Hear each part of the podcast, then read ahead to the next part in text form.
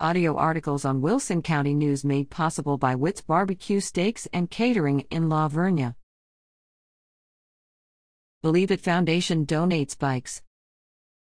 The Believe It Foundation donated five adaptive bikes to the East Central Independent School District, including this one at Oak Crest Elementary School. It looks as if this student has definitely adapted well to riding,